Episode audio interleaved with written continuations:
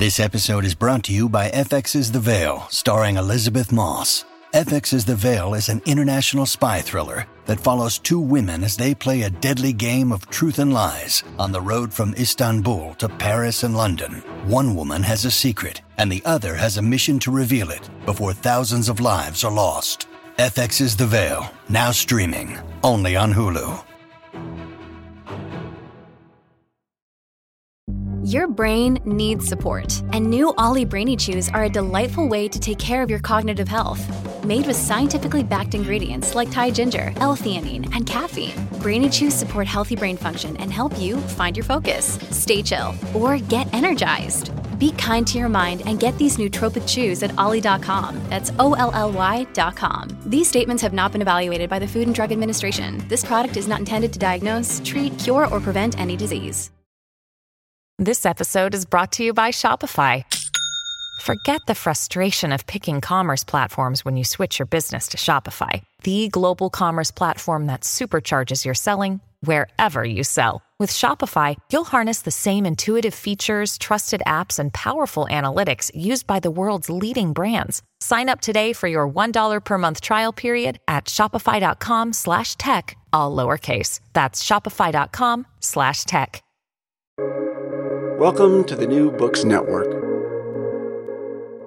Hi, welcome to the New Books Network's Library Science channel. My name is Hillel Yadin. I am your host today, um, and I am here to talk about On the Digital Humanities Essays and Provocations with Stephen Ramsay.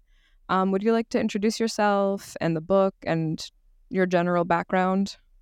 Sure. Yes, as you say, I'm, I'm uh, Steve Ramsay. Um, most people call me Steve. I am I am uh, uh, an associate professor of English and a fellow at the Center for Digital Research in the Humanities at the University of Nebraska Lincoln. And I just uh, I have a book that is out now um, from University of Minnesota Press um, uh, on the digital humanities, essays and provocations, and uh, and yeah, so then I've been I've been involved in the digital humanities community in one way or another since the 1990s or so, late 90s, I would say. And can you tell us about the format of the book?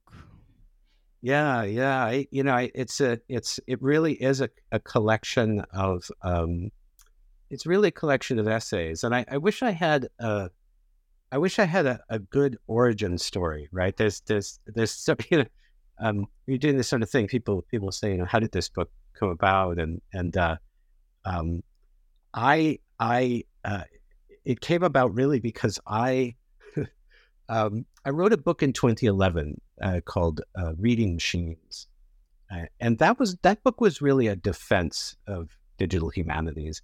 Didn't say that on the on the cover, but that's really what it was. It was it was kind of a people were uh, a little nervous about about uh, um, digital D, DH. They were they were um, uh, worried or confused or weren't sure what what this was and what the digital meant for for the humanities.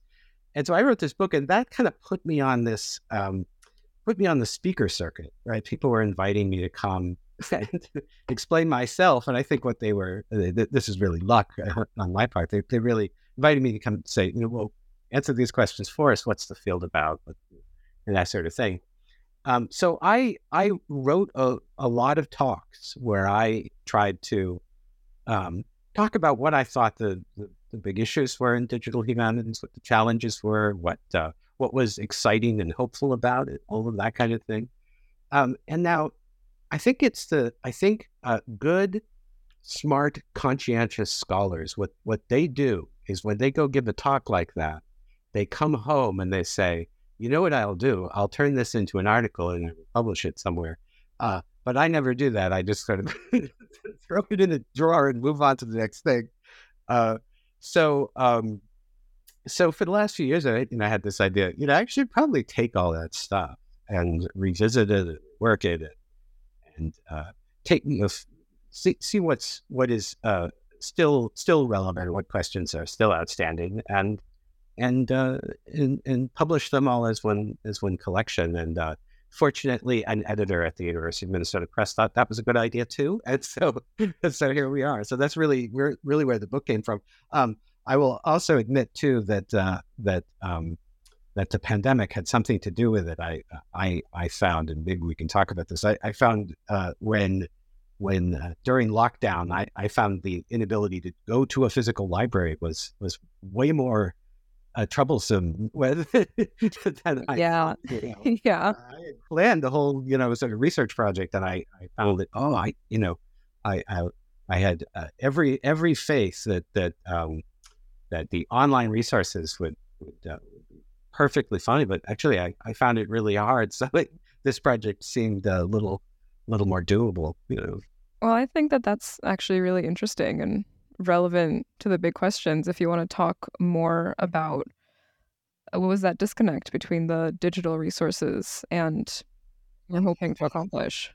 Especially since I think that's quite up your alley as well. So maybe we should talk about that at some point. Yeah. All right. Um, so the core of your work, or at least you know the past ten or so years that I got from reading the essays, um, really seems to be about asking questions. Maybe not asking good questions. Maybe that's not. You know, you don't want to put a value judgment on it, but asking productive questions, um, and really building the tools to enable asking different questions. Um, so what does what in your view, what does DH offer all of these disparate fields in the humanities um, that their core methodologies don't in terms of asking and answering questions?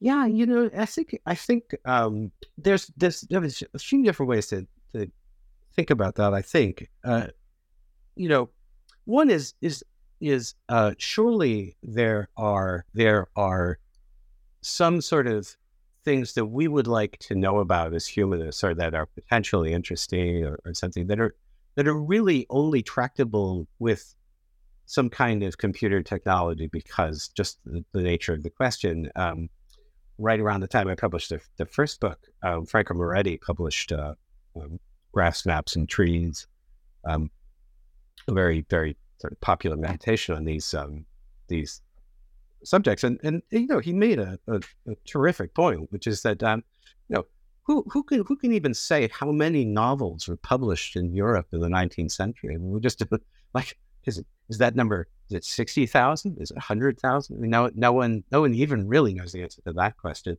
But what one thing that is surely the case is that we can't read them. No one can. No human being could ever sit down and know and and have that kind of right. So so it it feels intuitively like computers could help with that kind of um, that uh, that doesn't mean they do help. Uh, yet to write it, it doesn't mean that that um, that they are an answer to the kinds of questions we ask in the humanities. But it's at least a you know that's a, a suggestive uh, direction is that computers might come to our assistance when we're trying to get at problems like that. Um, uh, there, but but I think that the business of of asking questions actually had more sort of uh, there was a certain kind of pressure on on uh, digital humanities um, in the early days that that amounted to saying, "Is this the humanities at all? Is it is it asking the kinds of questions that the humanities ask?" Uh, really a kind of question are we in the same category are we in the same class are we, are we speaking the same language and and uh, that that's a more that's a that's a more complicated that's a more complicated question right um, you know do do computers uh, does the does the, the use does the use of computers in the humanities yield the kinds of things we want to uh, uh, uh, uh, uh you know I, I I guess I guess does does does, the techno- does does the use of technology to study the human record does that um, does that take us into territory that takes us out of humanistic discourse completely? And my my firm contention to this day is that it does not. Uh, absolutely does not do that. Uh, but but plenty disagree. plenty disagree with me on that on that subject to this day. I mean, you know, it's interesting. I, you know, I, I said I mentioned that I I I, I, one of the things I had to do is go back through all this this stuff I written and in see what was still relevant to what what still what spoke to the present moment. Um, you know, I had no trouble finding people who up. I mean, you know, as of yesterday, I was up to the present moment, um, quite convinced that that um, that this digital tech, this digital stuff is destroying the humanities. It's destroying uh, English departments, the history departments, everything. So, so apparently, I haven't won the argument, but I, I suppose I don't expect it. Well, so what is, what are the humanistic questions then, in your view, that the computerized technology is, speaking to? What is your rebuttal to all of your critics, I should say? Yeah. Okay. Well, there's there's at least uh, I think two two sides to my um, rebuttal. One one um, one sort of um, slightly irritated, and one um, and one one I think more my. The slightly irritated response is, "Do you really want this not to exist? Do you, do, I've always wondered, you know, in the, the most the more brutal attacks on the field, I've always wondered. So so do I understand you? You, you, there are people out there who are interested in exploring what various technologies might mean for the study of the human record. You think they should stop? this seems to be an aggressively anti-intellectual position. I mean, even if they, even if they turn up nothing, uh, you know, it's nothing. I mean, it, it, it would be like um, uh, immoron. I mean, uh, you know, there, there are various, there, there, are a few academic subjects that I find a little dull. I won't say what they are. They're, they're not, they're not really to my taste. Gesture at some in the book. If anyone listening is curious. what's, what's that? anyone listening is oh, curious which yeah. one, you might be able to pick it out if you read the book. yeah, I mean, there's a few, there's a few academic subjects that bore me a little, and I, I, um, uh, but I, but I surely, I, I am very glad that people are out there doing them. I don't, I don't want people to stop. I mean, it, it just seems, yeah, I mean, there's a, a big community of people who, who are interested in this. They seem to have they have the credentials certainly, and they seem to have the the, the, the intellectual integrity of you know to uh, uh um, they, they seem to have intellectual integrity that they're not asking these questions out of opportunism or something. So so so that's my first kind of sarcastic answer. The second the second is more subtle, and it and it's that I I really I really if when I try to say what, um, and actually, you know, it's been one of the, the more fascinating things about my my uh, intellectual career is that, you know, I my the only training I have is as an English uh, professor, as a literary critic, uh, but but through uh, you know luck and happenstance, just the way my career went, um, I I found myself having to think about the humanities a lot, uh, and uh, which meant I think you know tr- trying to understand well you know what what does what do human what do, what do historians really do? Um, you know what the, what, question uh, yeah what what what, what what's different about art history? Or what's different about um, historic what do historical archaeologists really do? What what what how do they think about or classicists or or philosophers or any any of the um, and and um, but then the next question is what what unites all these folks. Um, and I, I think what what unites all of these folks is that is that we we are all looking for patterns. We're all looking at the human record, however broadly as broadly as as I can possibly be understood. The human record, whether that's visual or written folklore, oral histories, all of it, all of it. Right? What we're trying to find is patterns regularities, dissonances, and anything anything that suggests a way of understanding uh, this uh, this material as it its its regularities, the regularities in its behavior um, over time. Whether we're talking about colonialism or we're talking about the history of a particular text, or we're talking about um, we're talking about the way uh, women are represented in in Western art, whatever it might be uh, I, I think that, that that's that's about where that's that's where a historian and a literary critic and a historical archaeologist that's probably where we're all on the same page. And it also means that that we're we are all talking about at a, at a next level up we're all talking about what interpretation is what makes an interpretation valid if there's such a thing as validity in interpretation and so forth. I i, I think that's why um, that's why at a digital humanist the humanities conference where you have dozens of people from dozens of disciplines in humanities, I think it's why we can all talk to each other because we're even though I might know nothing, and I, I really do know next to nothing about you know the the, the work of historical archaeology. Uh, I, I I can follow what what you know at, at, at some level we can talk, we can speak to each other and understand each other because we do have a common set of questions and concerns. I do want to go back to this this question of interpretation and pattern making. Um, but one thing that what you just said made me think of from the book is this comparison to psychology departments, where side by side you have the talk to me about your childhood psychologists and the cut open a rat's brain psychologists, right?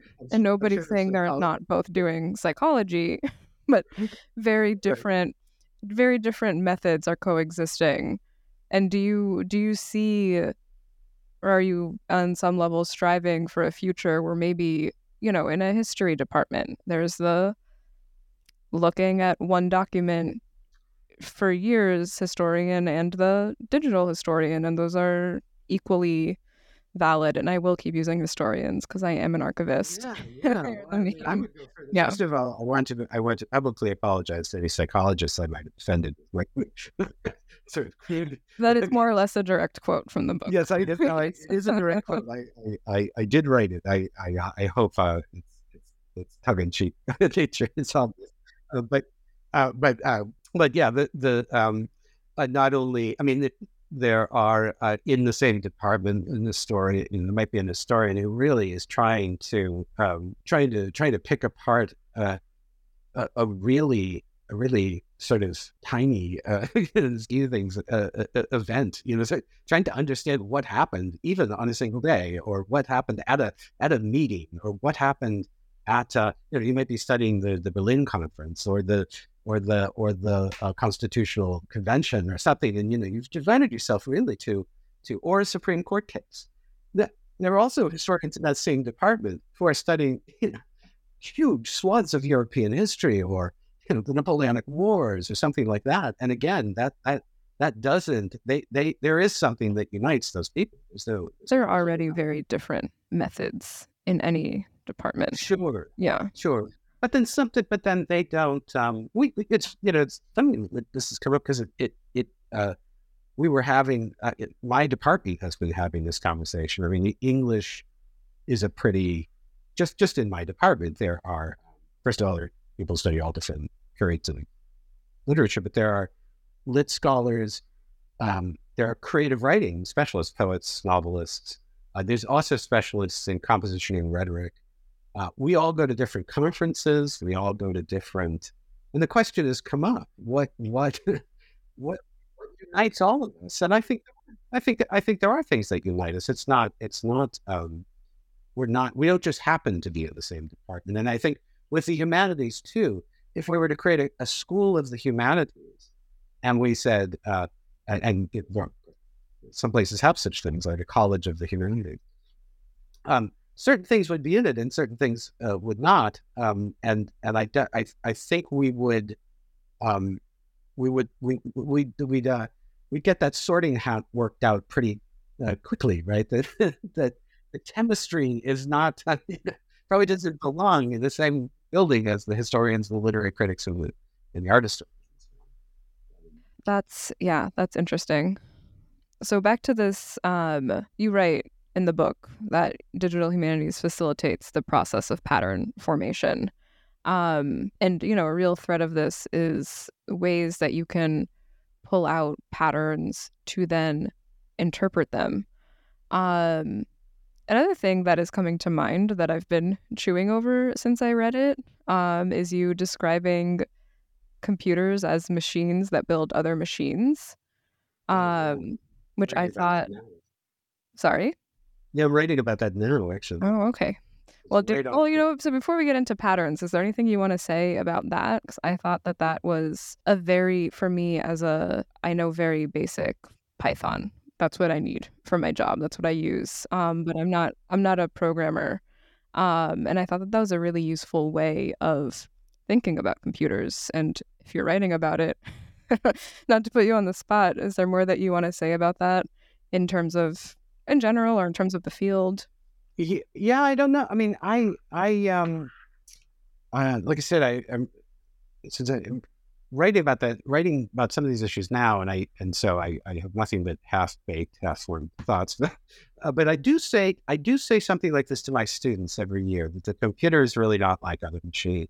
It's, it's really, uh, you know, that if we were to sit down and list the, the most epochal uh, technological innovations ever, or in the last 5,000 years or something, um, we would rightfully, um, uh, we could even do, I could even do a poll with my students and they'll hit on, you know, the, the printing press and the steel plow and the, the, the clock and, you know, and so forth.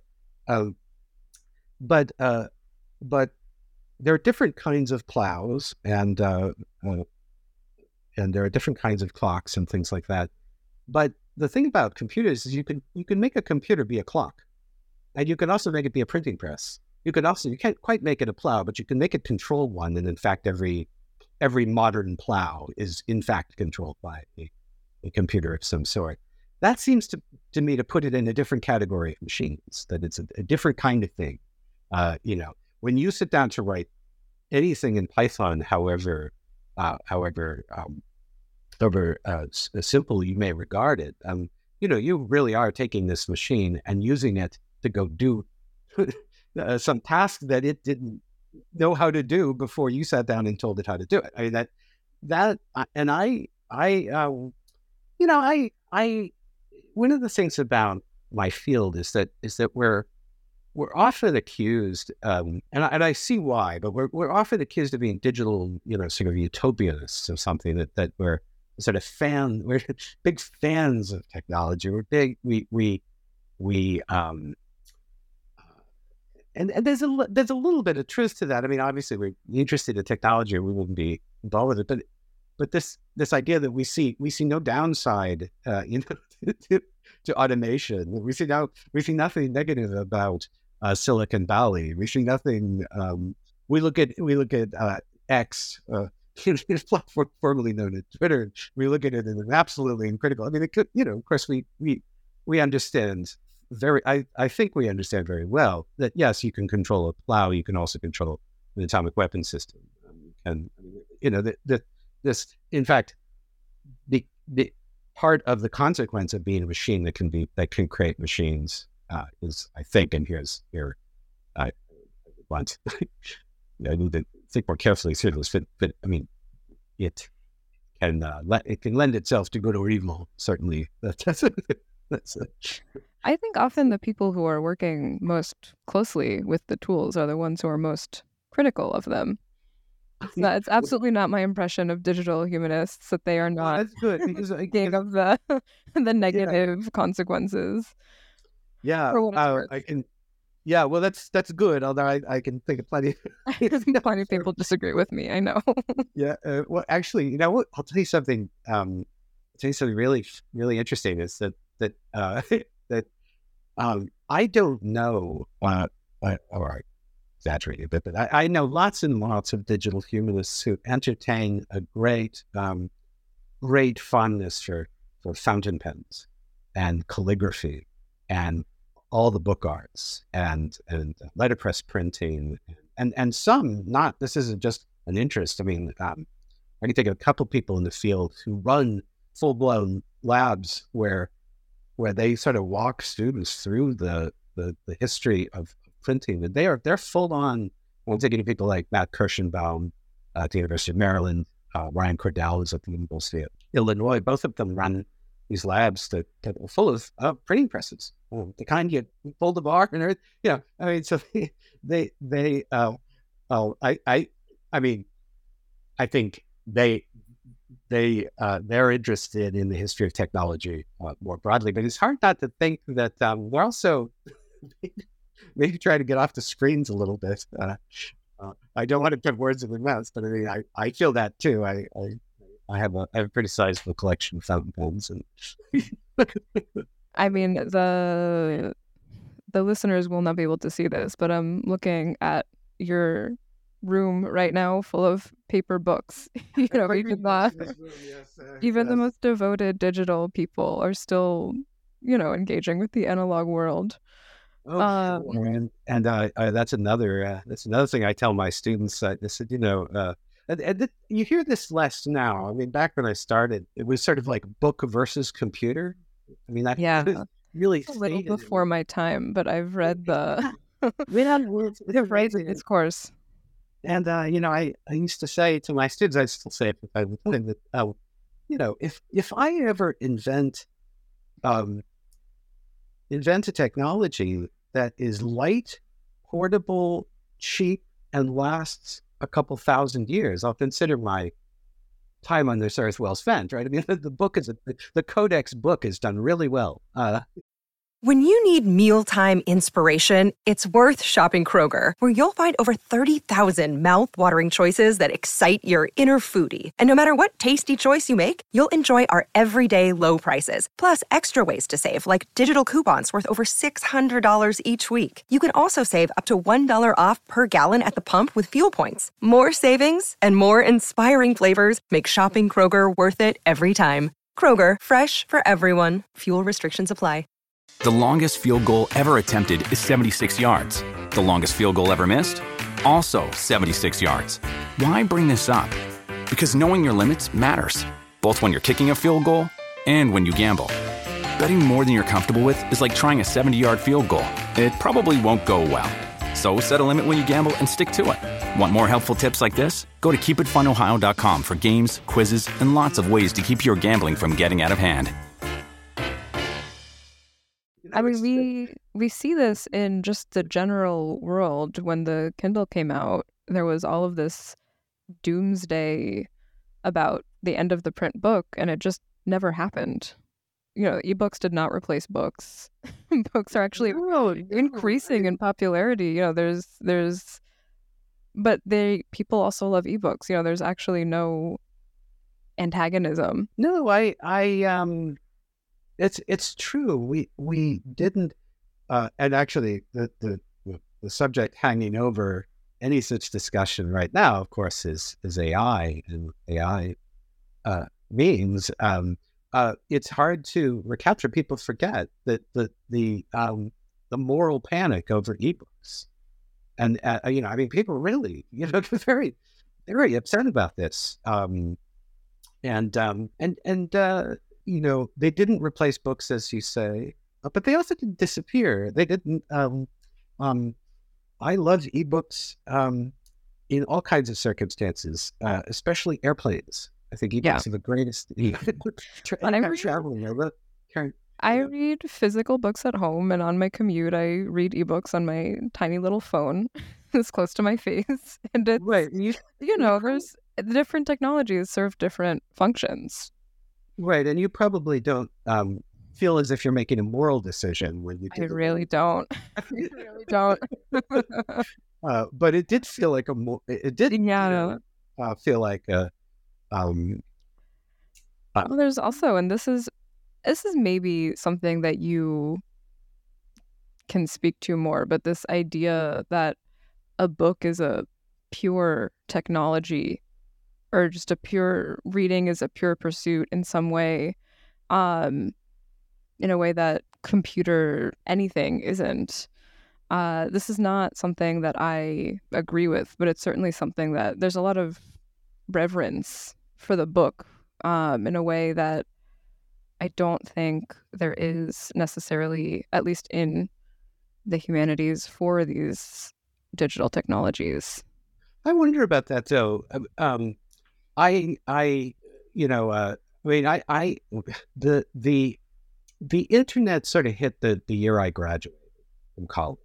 So, so I, so I, uh, I went off to college with a typewriter and then went off to grad school and the, and the, the internet appeared. So, so I'm in this uh, generation that very well remembers the times before uh, computers. And for mo- most of my life, I, I, I couldn't imagine anyone feeling nostalgia for computer equipment. I mean, that seemed impossible. you know, it seemed, um, you know, you you could you could easily imagine. Well, you didn't have to imagine. You you could feel the a very romantic attachment to the smell of books in libraries, and the, and the, I mean, I think I think for a lot of us who went into the kind of professions that you and I did, that, that, that we have yeah. I really, yes. yeah, it's a romantic attachment to yeah to books and libraries and and and, and all of it. Um, and I could not imagine that computers would ever inspire that kind of nostalgia.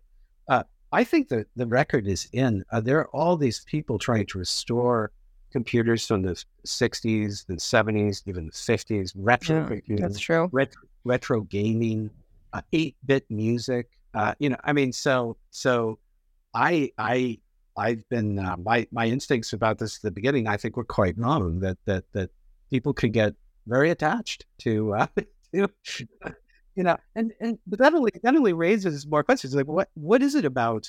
Um, I, do people get do people get emotionally attached to uh, mops and brooms? Do people get emotionally attached? Like, what is it? Is it is, is this maybe something that that is um, maybe not unique to, but but seen often with um, with information technology in particular? That we we feel we we develop strong feelings and even strong emotions around anything that is about us communicating with each other.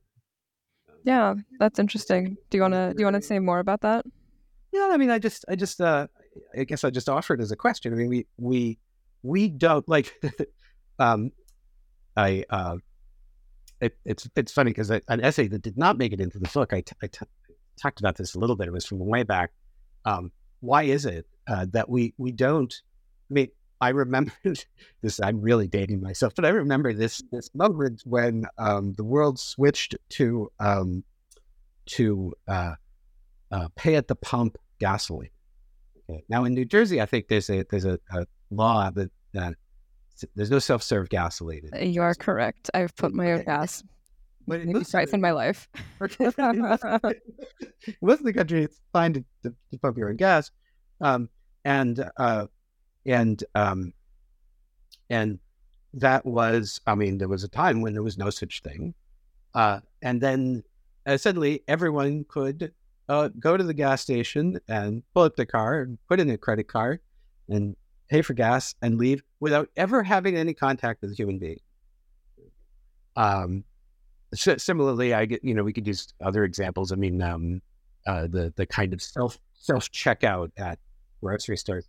Um, now, now I don't I don't. Uh, I, I I mean I I would be happy to be corrected on this, but I, I don't I, I doubt there was much hand wringing of this sort where people said, you know what, this pay at the pump thing, this this uh, this self checkout, this is just going to drive us apart this is just going to represent the breakdown of community and, and things like that. I think there were arguments against it that had to do with jobs and employment, but but not quite the kind of, you know, we're all less human as a result of this technology. You compare that with the telephone. The tele the invention of the telephone created, I mean, pe- the, you want to talk about moral pain. It's hard to recapture. I mean, people really did say, this will this will this may destroy us as a society. That this means we will have less contact with each other. We will become more balkanized in our political opinions. That sound sound familiar? We, you know, we right. I mean, re, real moral parent. And and um, what's the difference? Well, I mean, the telephone was, was about communication, it was information, whereas you know, the gas station. I mean, sure, you know, people might have objected, but not the way, not the way, not the way. Yeah, there was. I've seen a lot of sort of commentary on self checkout and these kinds of things in the way that you're describing, but a different a different tenor. Wouldn't Yeah, it's- more what- organic. Yeah. yeah again may, maybe I, I i maybe i'm not paying uh, enough attention to the No, I think I think I think you're right. I think the intensity of it is I mean even the other thing that I was thinking about um just with books is this apparently still ongoing debate about whether listening to audiobooks is reading. Um which I think it kind of speaks to a similar a in a different way it speaks to a similar question about the print book and its its moral value. And I'm I'm firmly on the audio. This is my I'll tell you my bias. I think listening to audiobooks is reading. I don't you are you are taking in the book, right? But there's all of this and uh, there's I'm not in education in any in any way. I think that there's a lot of this is coming from the education world where learning to look at words in a row and take them in with your eyes using certain eye movement and processing them is a different skill than listening to an audiobook for sure. Um, but there is also a real moral debate about is can we does it count like does does it count as reading in its essential form and it's like who is counting and who are we counting for? I mean we people are not getting at those questions before we talk about audiobooks but this is okay let me get back real quick the point i was making which is the self-checkout debates and commentary. I mean even compared to the reading books versus listening to audiobooks i would say that there's kind of i've seen more moral hand wringing about the audiobook. Yeah, wringing than, right, than word, even yeah. the the massive sort of societal shift of people no longer interacting with service workers. Yeah, yeah, I, and I want to. I, I don't want to uh, completely. I, I, want to draw a distinction here, but, but we shouldn't lose sight of the fact that there is a, a debate about self checkout, and that's and that de- debates about labor and debates about. And so I don't. I don't want to uh, at all um, trivialize those those debates or or make or or say by implication that those don't matter because of course they do. And in the case of uh, why why is there no self uh, why is there no pay at the pump at, in um, New Jersey? I, I believe that that statute is entirely related to jobs. I, it, you know, I looked it up once because I didn't quite buy it. There is apparently some mob involvement okay, okay. Which is, which, now we're way out of my expertise. Yeah. But... as a as a lay scholar of New Jersey, that's my understanding. Oh, okay. it's New Jersey and Oregon. They're the only two states. They're very. It's all very. But that is the official reason, yeah, that it was okay, creating yeah. these gas station attendant jobs. That if if we had self service, those jobs would be lost, which is true. Uh, sure. I just I just don't want to make sure we're not uh, we're, we're not. But no, yeah, we're we're we're, we're getting we're talking about the the moral elements of these debates, yeah, not that there yeah, are or aren't debates. Yeah. In in uh, in this issue of nostalgia and things like that, which is which is uh, distinct, I think, from these. I just don't want by again by implication to, to downplay these other things because, of course, they're no, of course, they're very they're, they're critical they're, questions. They are, yeah, and and and uh, and um, you know, anytime we're talking about automation, and nowadays, anytime we're talking about automation, we are talking about computers. And so all of this, you know, it, it would be a mistake to. Uh, but but in terms of our, our private kind of psychological, I mean, this this uh, audiobook thing is is fascinating, isn't it? I mean, um, I suppose one way to defend audiobooks is very simple, um, and that is that uh, that uh, for for the for most of human history, uh, there were only audiobooks. it, was, only oral st- storytelling, and you know, I I uh, I love to look at, um, and I I don't know when you when you look at um, texts in in ancient Greek written on papyrus, uh, or really, you know, most most ancient texts. Um, you know, you you don't see uh, punctuation, you don't see spaces. You often see boustrophedon, where things are written as the ox plows.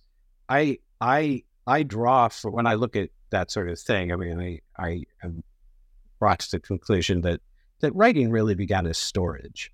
Uh, we were storing oral, right? The orality was was right. Uh, saying things out loud, talking, having conversations, brokering agreements. Uh, that that was that was the primary thing. This was the secondary. The, the writing part was the secondary. Um, now, now what's what's interesting about you know what you said is that that um, that uh, uh, you and and you may know much more about this than me that that there's a concern at least in some quarters that that some essential skill or cognitive ability or affordance or some essential mental piece of uh, gymnastics or something will, will be lost if we're listening and not reading. And and that now I don't I am in I have no expertise as a cognitive science scientist. Me neither. No one, right? No, but I, I would I will say um, uh, that that this is a rather extraordinary turn of events in the history of the world because because uh, you don't have to go back very far, uh, um, only really a few centuries to to find um, people feeling that that reading is unambiguously bad for you. It is bad for your eyes. It is bad for your brains, and most of all, it is bad for your morals. And it's especially bad for the morality of of young women who are reading these romance. I mean within the space of only three, four hundred years, we go from that to to uh, um, to to one of the great campaigns of your profession, the, the, the posters of Kermit the Frog, you know, that say read, right? Like reading. We somehow, in the space of a few centuries, transformed reading from a, a morally questionable activity to something that is, of all things, actively good for you. A kind of like eat your vegetables vitamins for the brain. I mean, how did this happen? And this was incredible, isn't it? I mean, uh, you know, so so so to hear um, the the word, so the you know people worried about about audiobooks. Um, I have no idea as a as a like I, I don't teach young children or anything. I, I don't I are able. I don't I don't know what's at stake there, but it is at least interesting. yeah, and I think a lot of it is not about that. It's about this I you know, most I think a lot of what I've seen in my and I think I think this is an increasingly unpopular opinion. This idea that listening to audiobooks is fundamentally different from reading a print book. Um but a lot of it is is not about that at all. It's not about early literacy, whatever. It's really about the idea that this is a fundamentally different activity which I suppose it is, but sort of the implication of it being fundamentally different and worse. Right? Like, of course, listening is different from reading. That's not what the actual argument yeah. is. The argument is that listening is worse. yes. I don't want to leave your listeners with the impression that I am, I, you know, I can, I can, I can, I can do myself into coming off as someone who's, you know, gloriously unafraid of any future. Um, my, my wife uh, does um, uh, she, she will uh, listen to things uh, at double time or triple time. She'll turn, she'll t- right. She has to absorb. Some, I, I, I feel like this is is just absolutely, you know, against some. That this is morally offensive. I mean, I just, like, it's so, right. So... There is something there. you know. Now, but why? Why? right. So I have the same question for myself. Why? Why do I have? Why do I feel that that's? Why does that strike me? At, I mean, I, I, uh, you know, it's the, these are. Um, I guess we we have to admit that these are emotional um, things, and I think that's yeah. kind of that's where that's how we got onto this. Is your point about the attachment people have to these information technologies is uh, there is something emotional there. There is some sort of romance. Uh, they're rarefied in some way. I mean, it's a whole literature about what people are responding to that is very interesting. Um, but yeah, it's not always. I think we're not always. Um, I will say I I have the same reaction that you do about this listening at the three time speed thing. Like, I'm thinking about it. I'm sitting here. Why? Why? Why would that matter to me? But it does. yeah. Well, and I and I find I don't really have good reasons. Um, and it, and maybe you know, I mean, this comes back to, to, to what the what the book is about. You know, I, I mean, I, I feel like um, what uh, yeah, I, I had, I had, we have people out there writing for the the New Republic and the L.A. Review books and the, you know, fairly fairly prominent organs of of, um, of talking about books and talking about about um, academia and so forth, Chronicle, higher education, and so forth. And a lot of people who feel really as if and felt ten years ago and fifteen years ago that the sky is falling uh, with this with this digital stuff. Um, and I and I sort of knew that that we were. Ha- I, I knew, and I think uh, perhaps they knew that too that we were having an emotional argument, and and and and that what was really at stake here was not.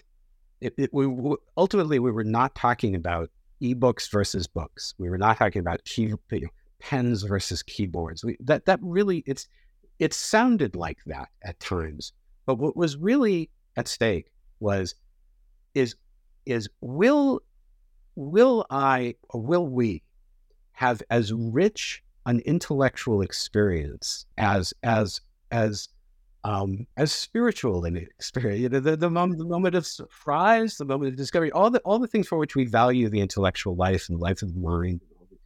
Can we have those with computers? That was real. That was really the question, and I, I, I think almost everything I've written has been has been addressing that yes. question away, trying to yes, to try to say yes, yes, yeah. The, the experiences you can have with computers are are different, but yes, you you you can have we we it, like fear, you know I don't like um triple speed audio, you know, and you are free not to like text analysis. But if the worry is that we are taking a, a, a rich intellectual experience getting rid of it and replacing it with a barren intellectual experience. I, I think that's not true.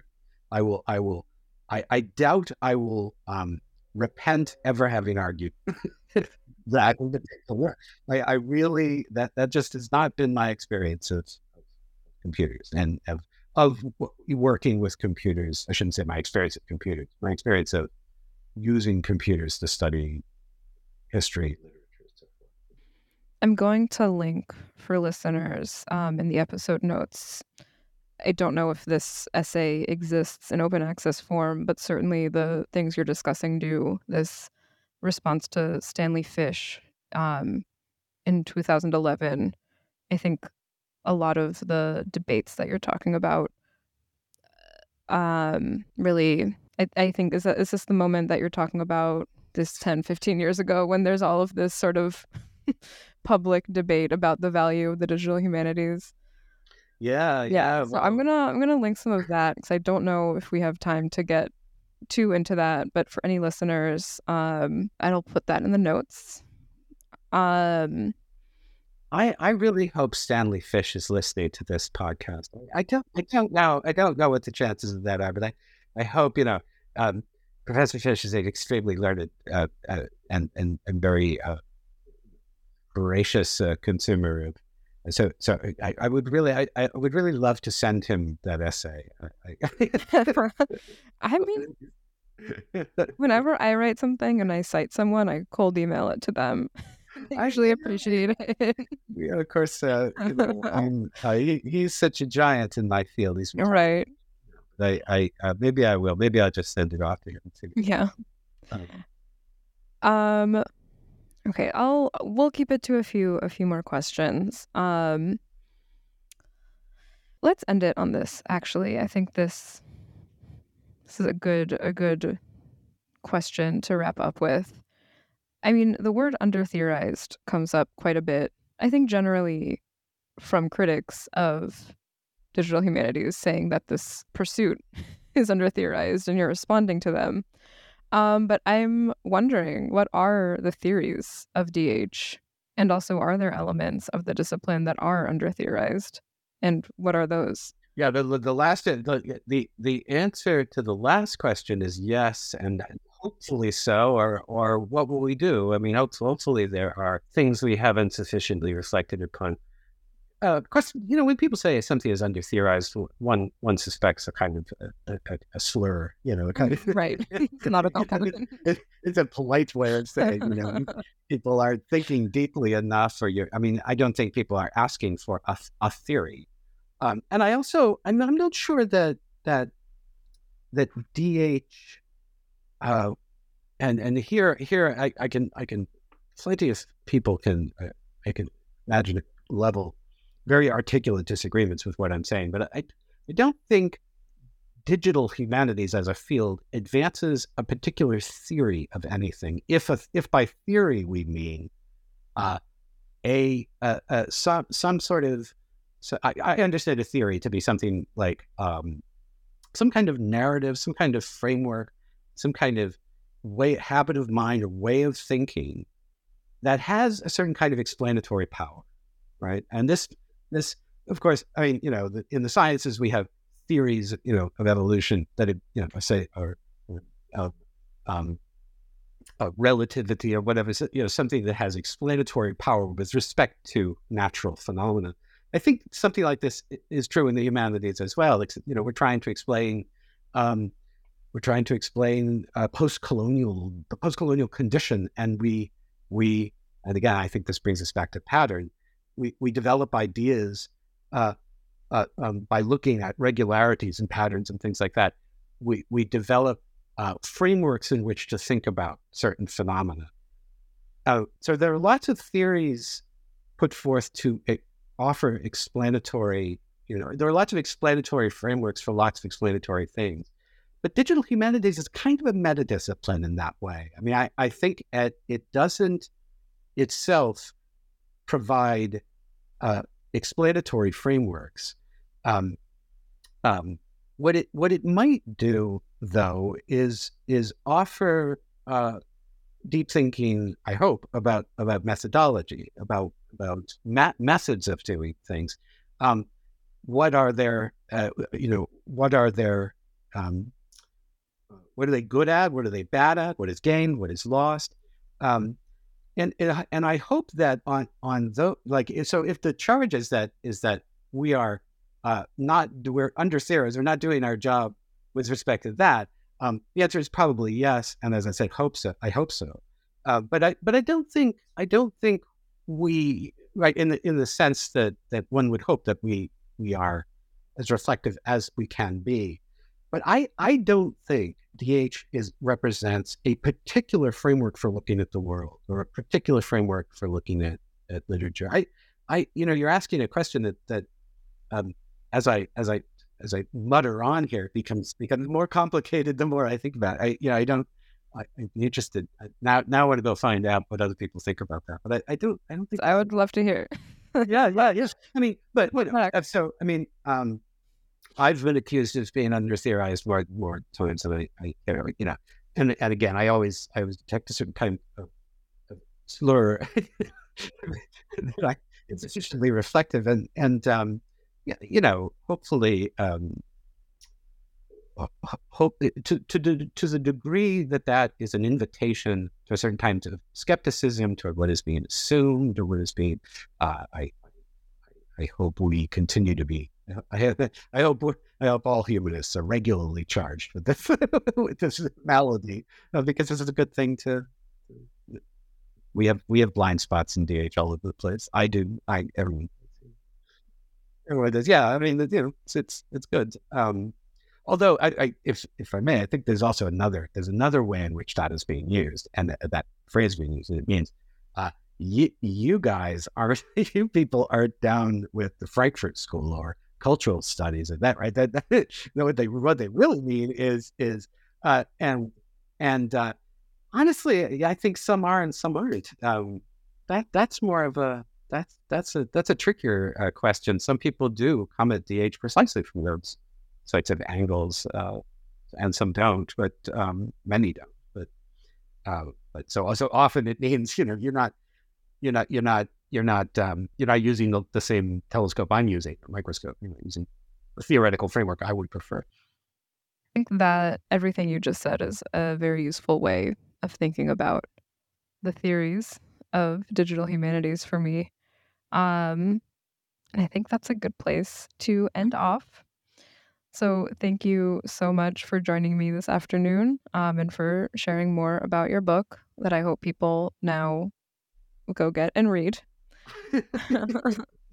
it, um, indeed, thank you very much. I really, I really enjoyed talking to you. Really appreciate uh, the opportunity to to talk about the uh, the book and all this this other stuff. I'm retired. All the comes up.